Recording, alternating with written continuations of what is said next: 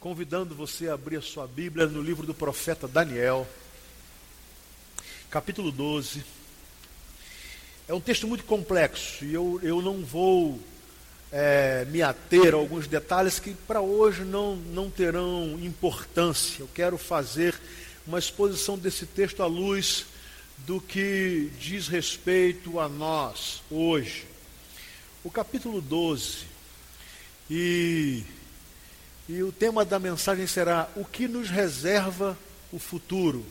Esse é o tema.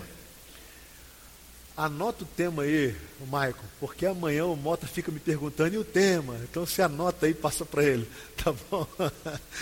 o que nos reserva o futuro?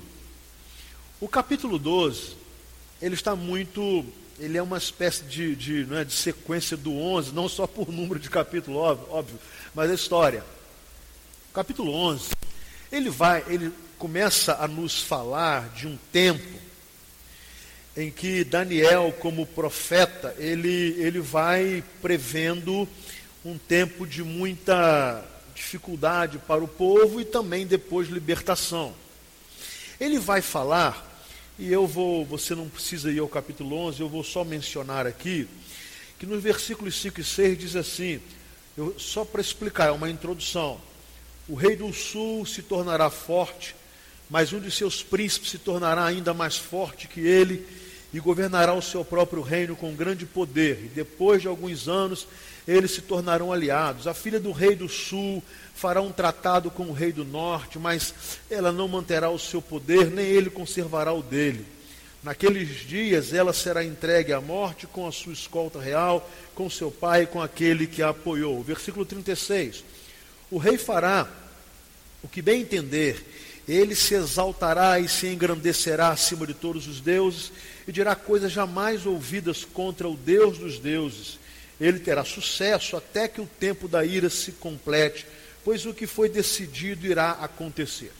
Eu sei que não deu para entender nada, mas eu estou, eu estou mencionando a, a, a, é, Daniel falando sobre o rei do sul e o rei do norte.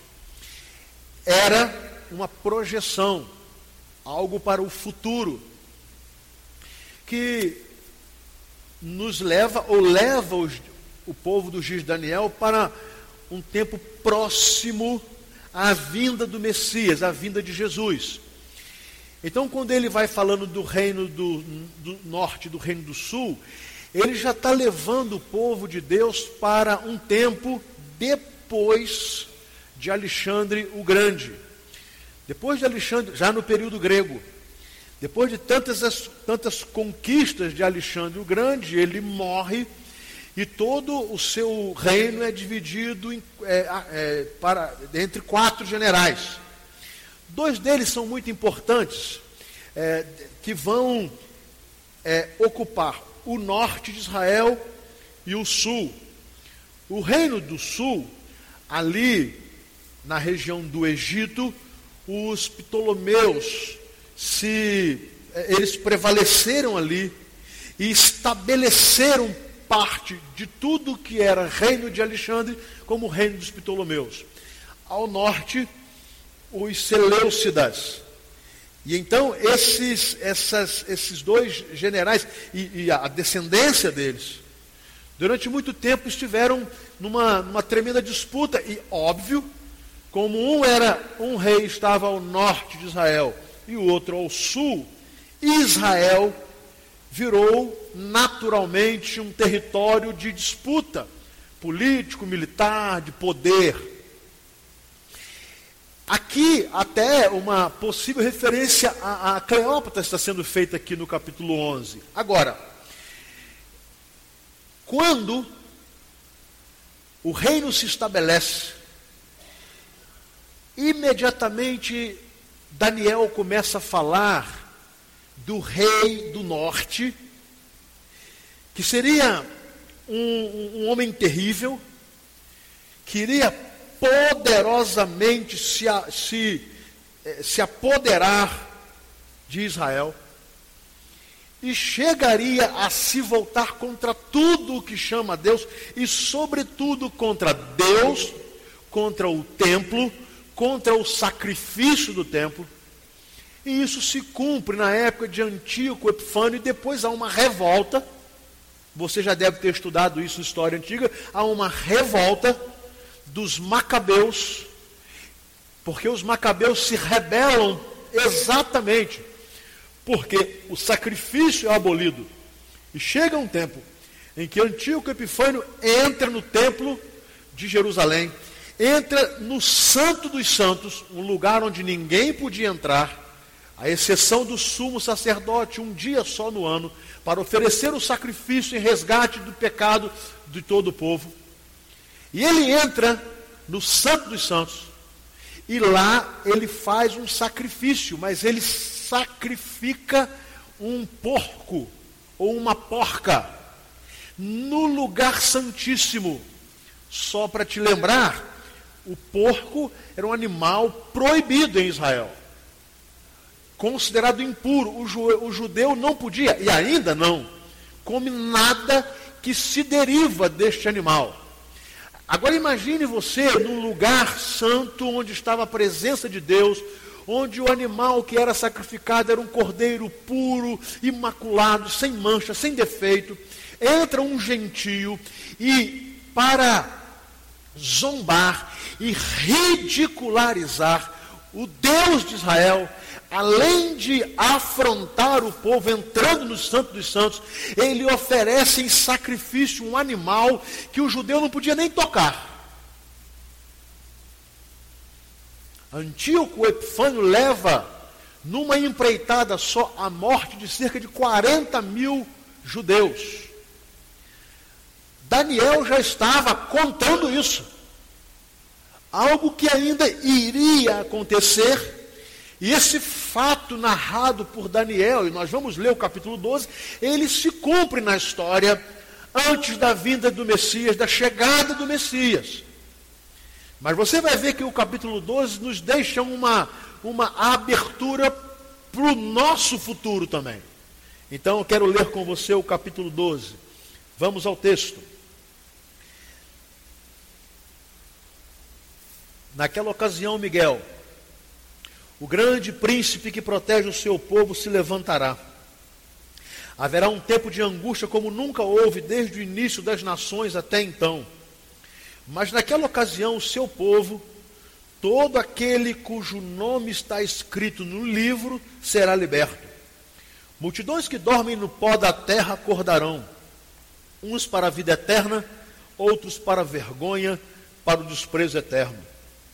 Aqueles que são sábios reluzirão como, como o fulgor do céu, e aqueles que conduzem muitos à justiça serão como as estrelas para todo sempre. Mas você, Daniel, Feche com um selo as palavras do livro até o tempo do fim. Muitos irão por todo lado em busca de maior conhecimento.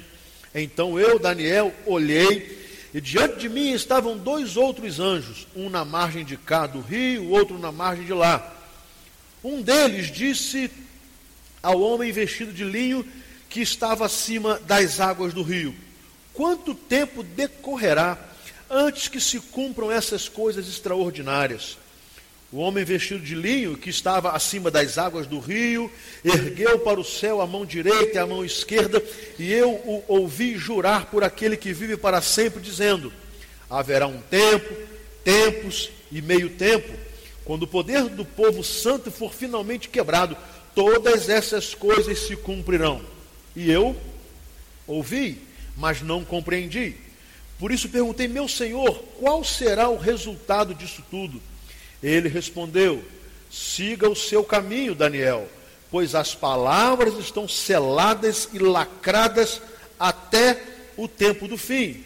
Muitos serão purificados e alvejados e, re, alvejados e refinados, mas os ímpios continuarão ímpios. Nenhum dos ímpios levará isto em consideração, mas os sábios sim. Depois de abolido o sacrifício diário e colocado o sacrilégio terrível, haverá 1290 dias Feliz aquele que esperar e alcançar o fim dos 1335 dias. Quanto a você, siga o seu caminho até o fim. Você descansará e então, no final dos dias, você se levantará para receber a herança que lhe cabe. Amém. Meus amados, o profeta Daniel é considerado um profeta escatológico. Ele vai falar de coisas que ele não veria. E apesar de estar vivendo no cativeiro babilônio, é bom nos lembrarmos que no ano 586 a.C., é, o povo de Israel foi levado para a Babilônia e ali ficou por 70 anos cativo. Nesse período, Daniel recebe de Deus algumas visões extraordinárias e ele se encaminha para o final desse livro com uma palavra profética para Israel e para o povo de Deus. Esta palavra profética vai nos dizer e mostrar coisas que se cumpriram e coisas que ainda irão se cumprir. Mas é impressionante como o capítulo 12 tem uma relação com o futuro, aquilo que para nós ainda realmente está por vir. Por exemplo, o versículo 2 vai nos falar sobre a ressurreição. E é impressionante, porque a doutrina da ressurreição, ela é abordada muito especificamente no Novo Testamento e não no Velho Testamento. Por exemplo, o livro de Eclesiastes nos dá a ideia de que Salomão não tinha essa compreensão da ressurreição. Porque ele diz assim: na morte, quem terá lembrança de ti? Ele diz, ele deixa claro que a vida, a compreensão que Salomão tinha, é que a vida ia do berço à sepultura e ponto. Ele não tinha ainda essa compreensão de uma eternidade, de uma ressurreição. Pelo menos não deixa claro isso. E se tinha alguma noção de ressurreição, possivelmente porque o homem tem, é, é, é, inerente ao ser humano a ideia da eternidade, ele não tinha, da eternidade, ele não tinha compreensão de ressurreição. Agora, Daniel está sendo específico e claro, ele está falando de ressurreição. Muitos e muitos e muitos anos de Jesus Cristo ressuscitar. E ele então vai dizer no versículo 2: multidões que dormem no pó da terra acordarão. E ele é bem específico, porque ele fala tanto da ressurreição dos salvos, quanto da ressurreição dos perdidos. Embora até hoje há, há, há, há, escritores e pensadores que defendem só a ressurreição dos salvos, Daniel já nos dizia, e já nos falava sobre a ressurreição dos salvos e dos perdidos. Ele diz: uns para a vida eterna e outros para a vergonha, para o desprezo eterno. É impressionante isso. É impressionante. Porque Daniel não recebeu o ensino é, de Jesus Cristo, ele não foi um dos apóstolos. Daniel não conviveu com os apóstolos. A ideia da ressurreição, a doutrina da ressurreição, não era é, é, abordada no período do Velho Testamento, ainda mais lá na Babilônia. Mas Daniel recebe de Deus essa, essa mensagem já nos jogando para o futuro, afirmando haver ressurreição dizendo que a sepultura não será o nosso fim, e dizendo mais, que salvos e perdidos irão ressuscitar, para que então recebam a sentença para as suas, para o seu, o seu destino. É impressionante isso. É impressionante. É impressionante nós ouvirmos que Daniel, apesar de expor essa verdade, ele não compreendia então, se você não compreende a ressurreição, não fique muito é, é, decepcionado, porque Daniel também não compreendia. Se você não, não tem capacidade, como eu não tenho, de prever quando Jesus há de voltar e exatamente quando será o fim de todas as coisas, não se decepcione. Daniel também não sabia. Mas há algo tremendo na profecia de Daniel. A palavra, Deus diz a Daniel: mas você, Daniel, feche com um selo as palavras do livro até o tempo do fim. E é impressionante que o que mais. Uma das cenas mais espetaculares do Apocalipse é a abertura dos selos. E principalmente quando é aberto o livro da vida do Cordeiro. Nós estamos falando, meus irmãos, de 580 antes de Cristo. E que nos aponta para uma literatura que foi escrita lá no ano, no ano 95, 96, depois de Cristo. E de uma forma impressionante. Essas duas literaturas se completam, elas, elas são complementares e nos apontam que verdadeiramente foi Deus quem se revelou a Daniel, Deus quem se revelou a João, e que a Bíblia é um livro coerente, a Bíblia tem uma mensagem coesa, a Bíblia aponta, nos aponta para a mesma direção, para o mesmo lugar. É impressionante que as palavras do capítulo 12 de Daniel poderiam ser arrancadas do livro de Daniel e poderiam ser inseridas no livro de Apocalipse sem nenhum problema. E agora Deus diz, mas Daniel, fecha isso. Isso por enquanto é um segredo que há de ser revelado. Feche isso num selo, deixe isso lacrado, porque quando se revelar, todos saberão que eu sou Deus jogando para um tempo futuro, o Senhor diz a Daniel: muitos irão por todo lado em busca de maior conhecimento. Gente, é impressionante. Estamos vendo um videozinho aqui sobre a Europa. E dizendo que a Europa se afastou de Deus. Eu sei que você é conhecedor de história e sabe que a Europa foi um continente cristianizado. O cristianismo, quando chegou na Europa, ele se espalhou por todo o mundo.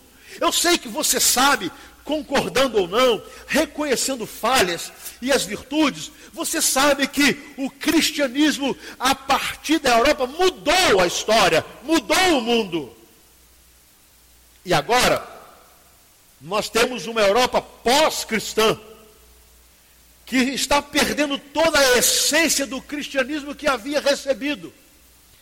E de uma certa forma, a argumentação para o abandono da fé se alicerça no conhecimento, que supostamente disse que quanto mais conhecimento, menos fé, e que a essência da fé era a demonstração de falta de conhecimento. Mas Daniel já falava isso. Ele já falava isso que muitos iriam tão somente procurar e procurar e conhecimento e mais conhecimento e mais conhecimento. Mas é bom que se diga que a Bíblia não não despreza o conhecimento. Aliás, o pastor Israel Belo de Azevedo tem um comentário sobre isso impressionante.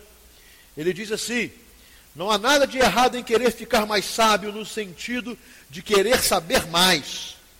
O problema quando o conhecimento nos deixa tão arrogantes que nos leva a expulsar Deus da nossa vida.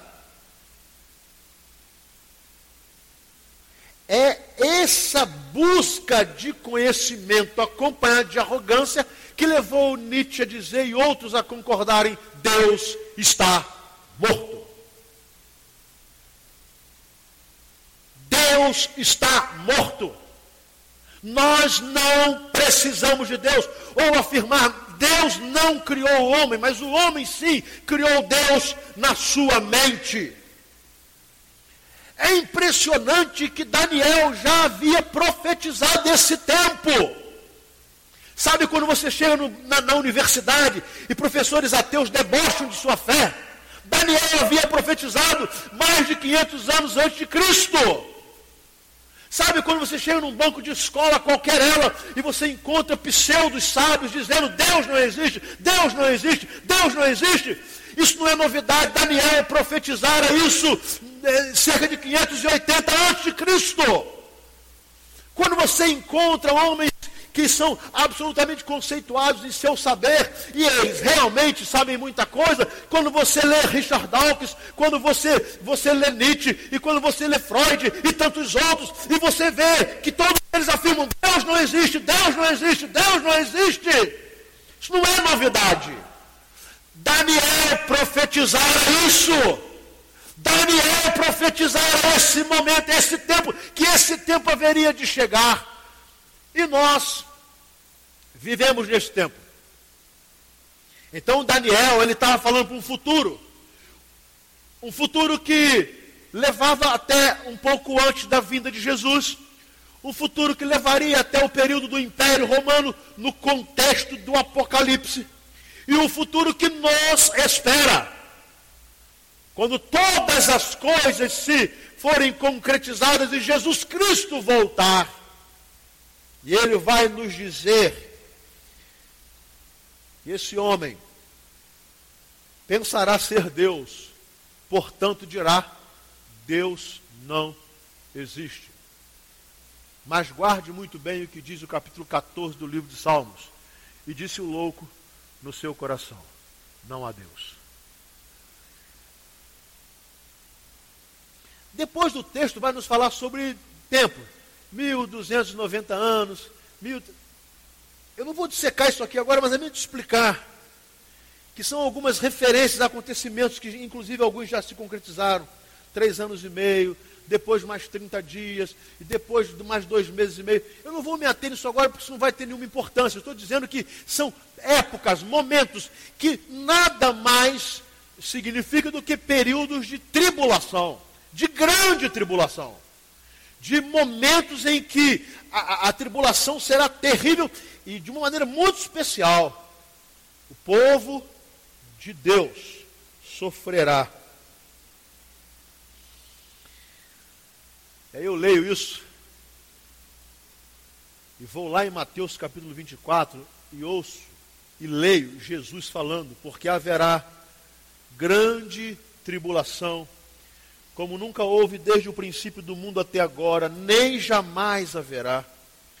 Se aqueles dias não fossem abreviados, ninguém sobreviveria, mas por causa dos eleitos, aqueles dias serão abreviados.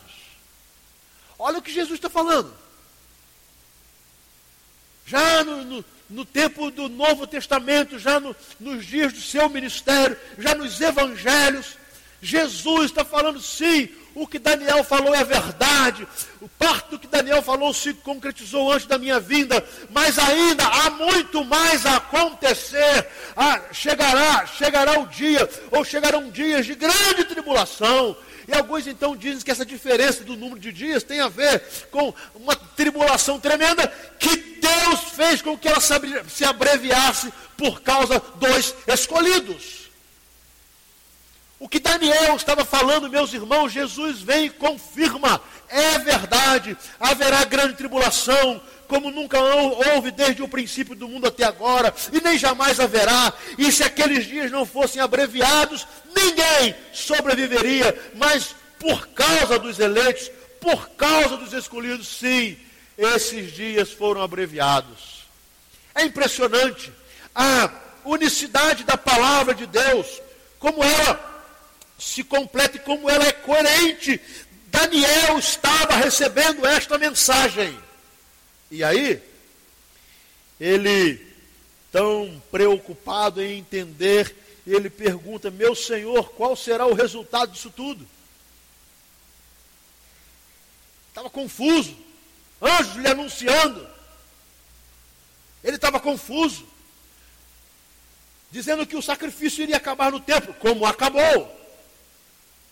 Não há mais sacrifícios no templo de Jerusalém, porque o templo não existe. Eu estou contando para vocês o cumprimento de uma profecia bíblica. Acabou mesmo. E Daniel, que vivia num tempo agora que o templo tinha, o primeiro templo tinha sido destruído, ele sabia que o sacrifício iria ser refeito como foi porque Zorobabel construiu o segundo templo. Mas ele ouve da parte de Deus que viria o rei do norte e que profanaria o santo dos santos. E por fim, no período romano, no ano 70, O templo de Jerusalém é destruído, completamente destruído, pelo exército do general Tito. E nunca mais foi reerguido. Cumprindo a profecia de Isaías. O que nos reserva o futuro? O texto de Daniel é claro. Chegará um tempo em que multidões que dormem no pó da terra acordarão, uns para a vida e outros para a vergonha, para o desprezo eterno. Haverá um tempo em que o livro selado por Daniel haveria de ser aberto. E é impressionante que lá no livro de Apocalipse, capítulo 20, vai nos dizer assim: Depois vi um grande trono branco e aquele que nele estava sentado. A terra e o céu fugiram da sua presença e não se encontrou lugar para eles. Também os mortos, grandes e pequenos, em pé, diante do trono. Eu estou no livro de Apocalipse, meus irmãos, capítulo 20. O sermão tem como base Daniel, capítulo 12. Guarde bem isso. Mas parece que nós estamos lendo a sequência de uma história. O outro livro foi aberto, o livro da vida. Os mortos foram julgados de acordo com o que tinham feito, segundo o que estava registrado nos livros. O mar entregou os mortos que nele havia, e cada um foi julgado de acordo com o que tinha feito. Então a morte e o Hades foram lançados no lago de fogo. O lago de fogo é a segunda morte. Aqueles cujos nomes não foram encontrados no livro da vida foram lançados no lago de fogo. Mas eu volto a Daniel. E ele diz o seguinte no versículo 1: Mas naquela ocasião o seu povo, todo aquele cujo nome está escrito no livro, será liberto. Que coisa impressionante. Que coisa impressionante. Como alguém ainda pode dizer que, que Deus não foi o autor da Bíblia? Como alguém ainda pode dizer que a Bíblia é um livro como outro qualquer, escrito pelos homens cheios de incoerência? Como alguém ainda pode dizer que a Bíblia não passa de um livro retrógrado que só fala de religião? Como alguém pode ler a palavra e de consciência pura e limpa entender que ela é palavra de Deus do Gênesis ao Apocalipse? Nós estamos, meus amados, lendo, lendo textos completamente é, é, é, desencontrados historicamente, cronologicamente, culturalmente. Daniel está escrevendo no período babilônio, ele está lá na Babilônia. João está escrevendo no período romano, ele está preso lá na ilha de Patmos. Hoje, território da Turquia. Homens que não se conheceram, mas que escreveram com uma exatidão tão impressionante que não há outra explicação senão Deus querendo se revelar à humanidade e o fazendo para cada época, revelando o que era necessário para cada tempo de acordo com o seu propósito. E chegando ao Apocalipse, mostrando a mim e a você o fim de todas as coisas. Mas tanto Daniel como João, eles nos dizem: quem não tiver o nome escrito no livro da vida estará perdido. E quem tiver o nome escrito no livro, diz Daniel, será liberto. Está falando comigo e com você. E, obviamente, ele afirma: Daniel, haverá a ressurreição dos mortos. Aleluia. Então faz sentido. Faz sentido Jesus morrer e ao terceiro dia ressuscitar.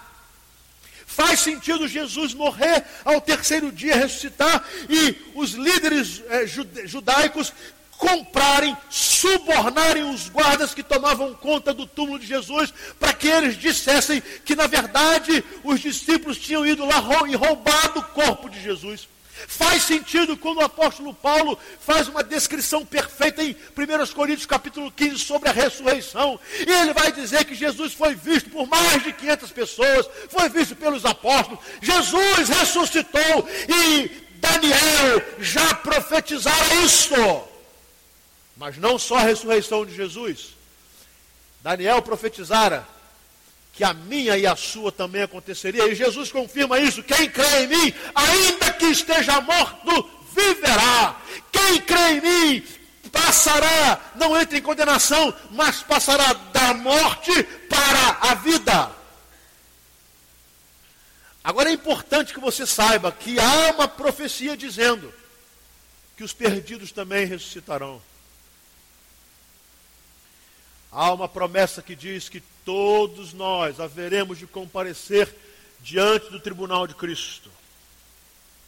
Cumprir-se-á a profecia no dia em que todo olho o verá, todo joelho se dobrará e toda língua confessará que Jesus Cristo é o Senhor para a glória de Deus Pai mas também a profecia que vai nos dizer de forma categórica: o mar dará os seus mortos, a terra dará os seus mortos, os grandes e pequenos estarão em pé diante do trono, os livros, os livros serão abertos, o livro da vida será aberto.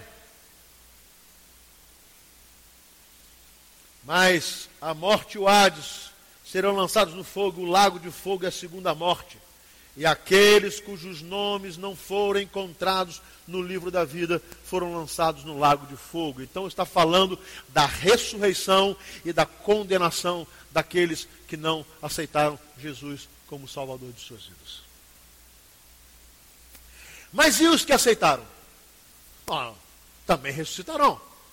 Mas é tremendo, porque lá, Paulo, lá em 1 Tessalonicenses, capítulo 4, versículos de 3 a 18, ele vai dizer assim, falando para os salvos: Irmãos, não queremos que vocês sejam ignorantes quanto aos que dormem, para que não se entristeçam como os outros que não têm esperança.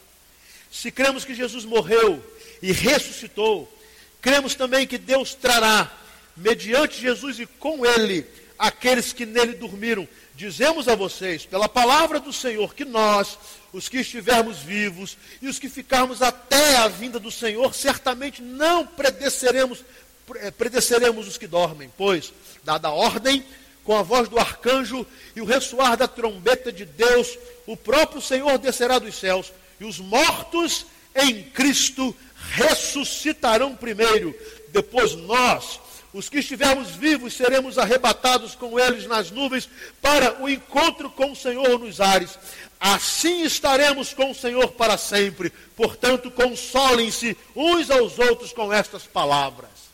Olha o que ele diz: se ressuscitarão salvos e perdidos, é óbvio que o destino de ambos será um destino diferente. O destino dos perdidos já está selado. A parábola do rico e do Lázaro vai nos dizer de uma forma categórica: quem está aqui não pode passar para lá, e quem está lá não pode passar para cá é definitivo. Morreu sem Cristo, morreu perdido, morreu sem perdão dos pecados, morreu sem ter Jesus como Senhor e Salvador. Perdido estará para sempre. Não há uma outra oportunidade. No entanto, a grande oportunidade que é lhe dada hoje é de você ter o seu nome escrito nesse livro, no livro proferido por Daniel, lá 500 anos antes de Cristo. Quem tiver o nome escrito no livro será liberto. E no livro escrito no Apocalipse, o livro da vida, quem tiver o nome escrito no livro da vida não experimentará a segunda morte.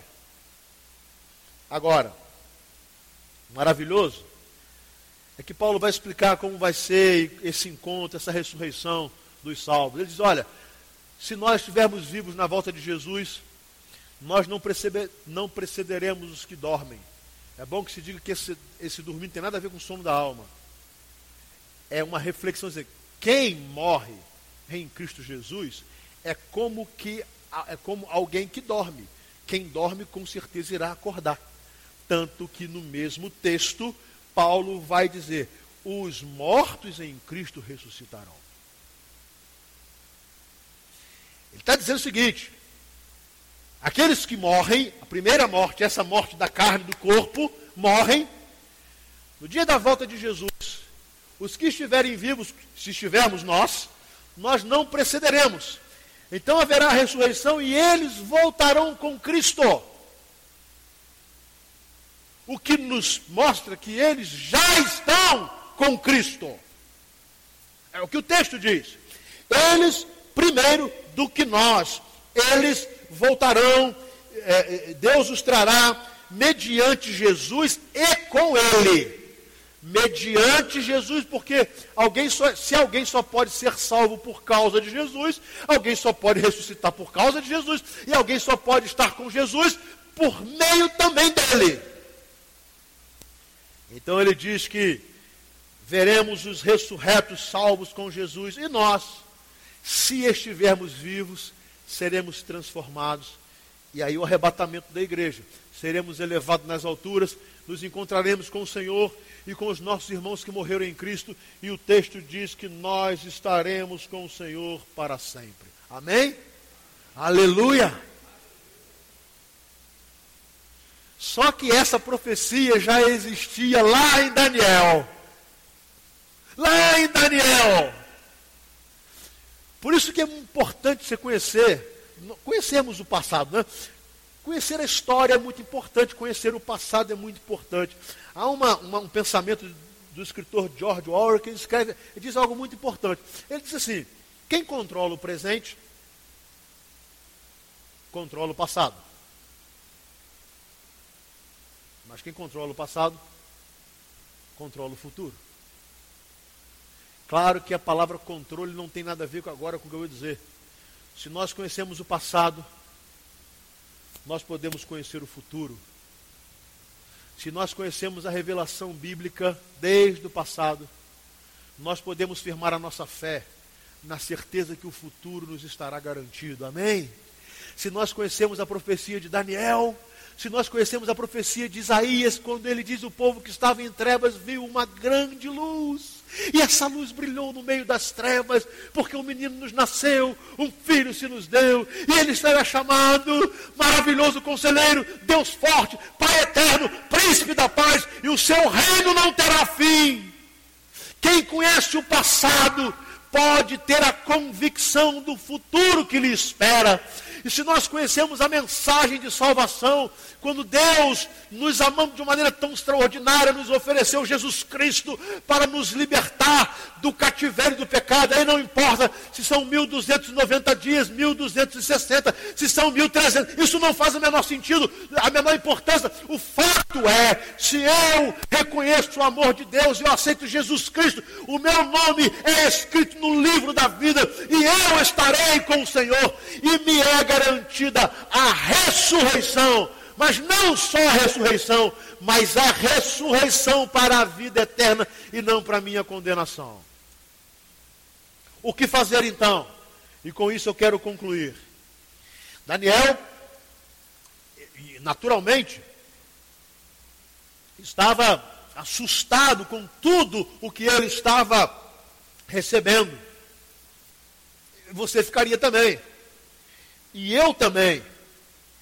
E ele, assustado, ele começa a perguntar e querer saber de Deus. E aí? E eu?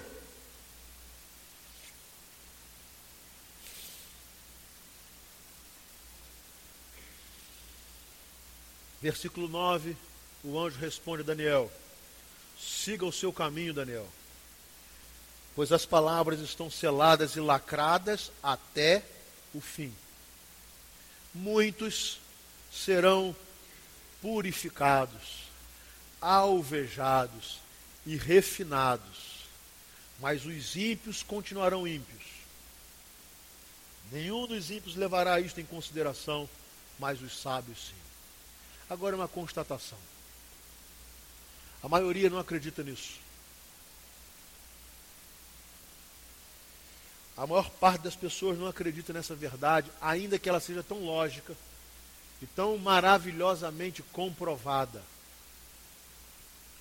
São os ímpios que querem continuar ímpios e que não acreditam e que se rebelam e que, e que acham que conhecem tanto e conhecem, conhecem, conhecem, conhecem que não precisam de Deus porque são deuses de si mesmos. Então, essa é uma realidade. Você não deve se assustar com isso. O problema é saber o que você vai fazer.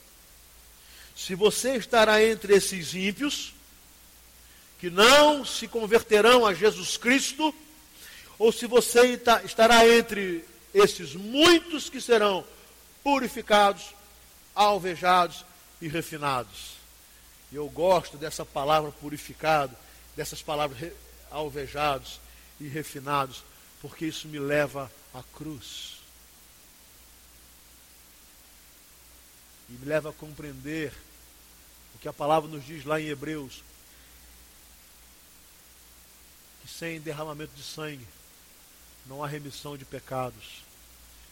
Ou a primeira epístola de João, o sangue de Jesus Cristo, o seu Filho, nos purifica de todo pecado. Daniel estava falando isso lá, gente. Muitos serão purificados, alvejados e refinados, mas os ímpios continuarão ímpios.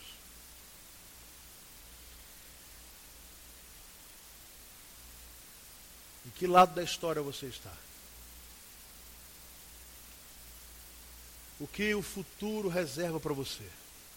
Salvação ou condenação? O que o futuro reserva para a sua preciosa vida? O destino dos salvos ou o destino dos ímpios? Talvez você possa ser como essas pessoas que se bastam. Ou como o apóstolo Paulo que diz assim: Miserável homem que sou, quem me livrará do corpo dessa morte? Talvez você seja como um Richard Dawkins, Deus, um delírio. Ou talvez você seja como o apóstolo Paulo, esta mensagem é fiel e digna de toda aceitação, que Jesus Cristo veio ao mundo para salvar os pecadores, dos quais eu sou o principal.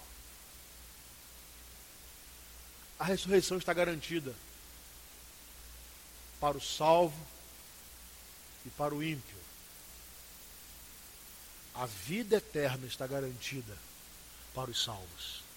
Quem tiver o nome escrito no livro da vida.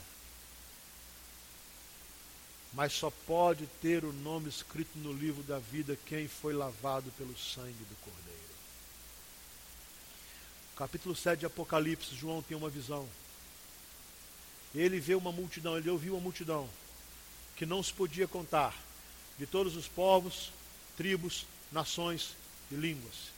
E eles louvavam a Deus, e eles com palmas adoravam a Deus, Santo, Santo, Santo e ele pergunta quem são estes que estão de vestes brancas, e a resposta que ele recebe: Estes são os que passaram pela grande tribulação e lavaram as suas vestes no sangue do Cordeiro, e por isso estão diante do trono.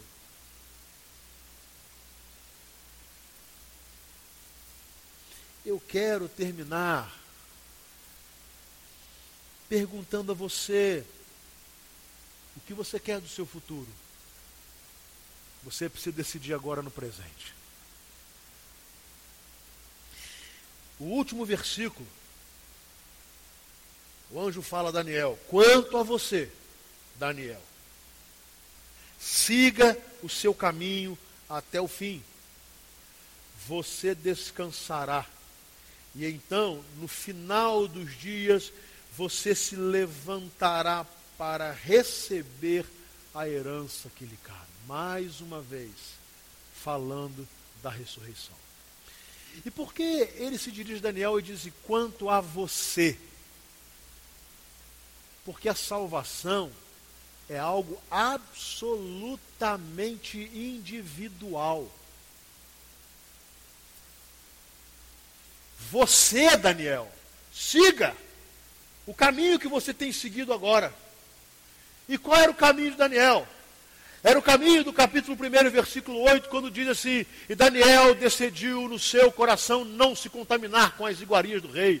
É o Daniel do capítulo 6 que é ameaçado de ser lançado, como foi na cova dos leões, sendo proibido de orar a Deus. Ele três vezes ao dia abria a janela do seu quarto e orava ao seu Deus. E agora ele ouve no último versículo da sua profecia: Quanto a você, Daniel, siga o seu caminho até o fim.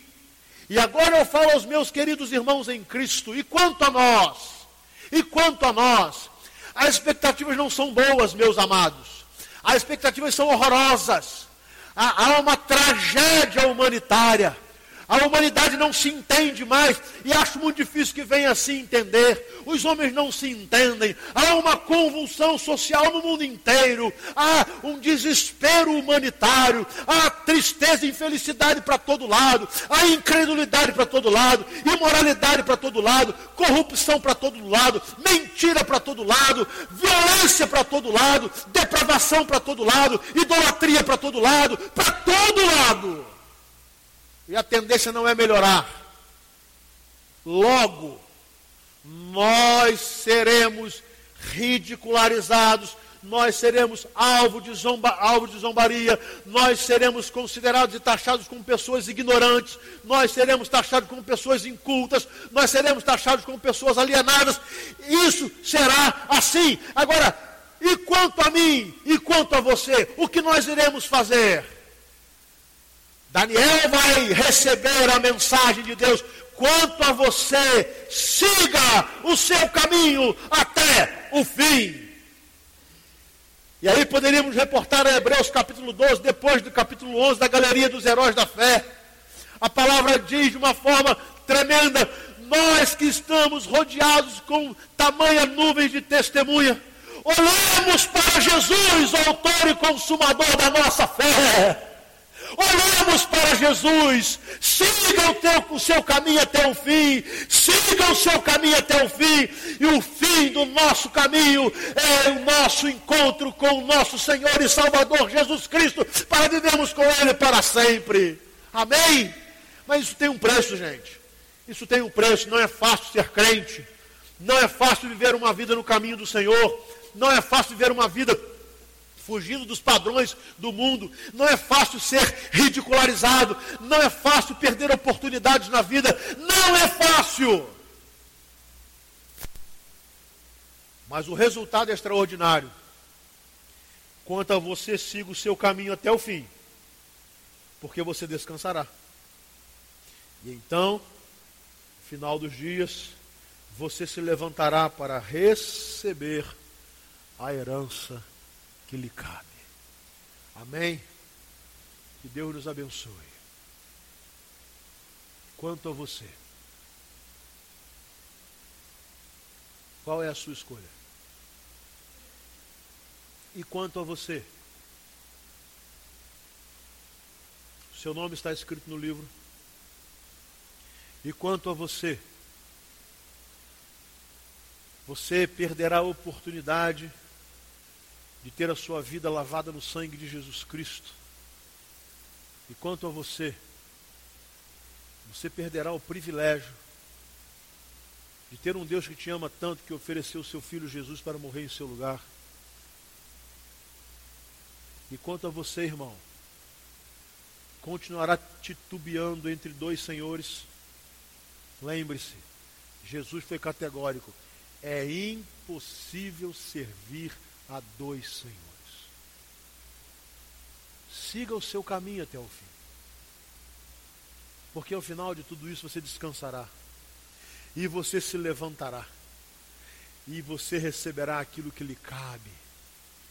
O que lhe cabe, Jesus lhe diz: Vinde benditos de meu Pai. Possuí por herança o reino dos céus que já vos está preparado antes mesmo da fundação do mundo. Eu quero orar com você nesta noite. Primeiro, agradecendo a Deus pela profecia de Daniel. Ele já nos falava da ressurreição, antes mesmo do nosso nascimento. Logo, a sepultura não é o fim. Aleluia! Tragada foi a morte na vitória. Onde está a morte a tua vitória? Onde está a morte o teu aguilhão? Só que há aqueles que serão purificados, alvejados e refinados, e aqueles que desejarão permanecer como ímpios, como ímpios, como ímpios. E quanto a você? Meus meus amados irmãos, há uma trajetória pela frente, difícil, difícil.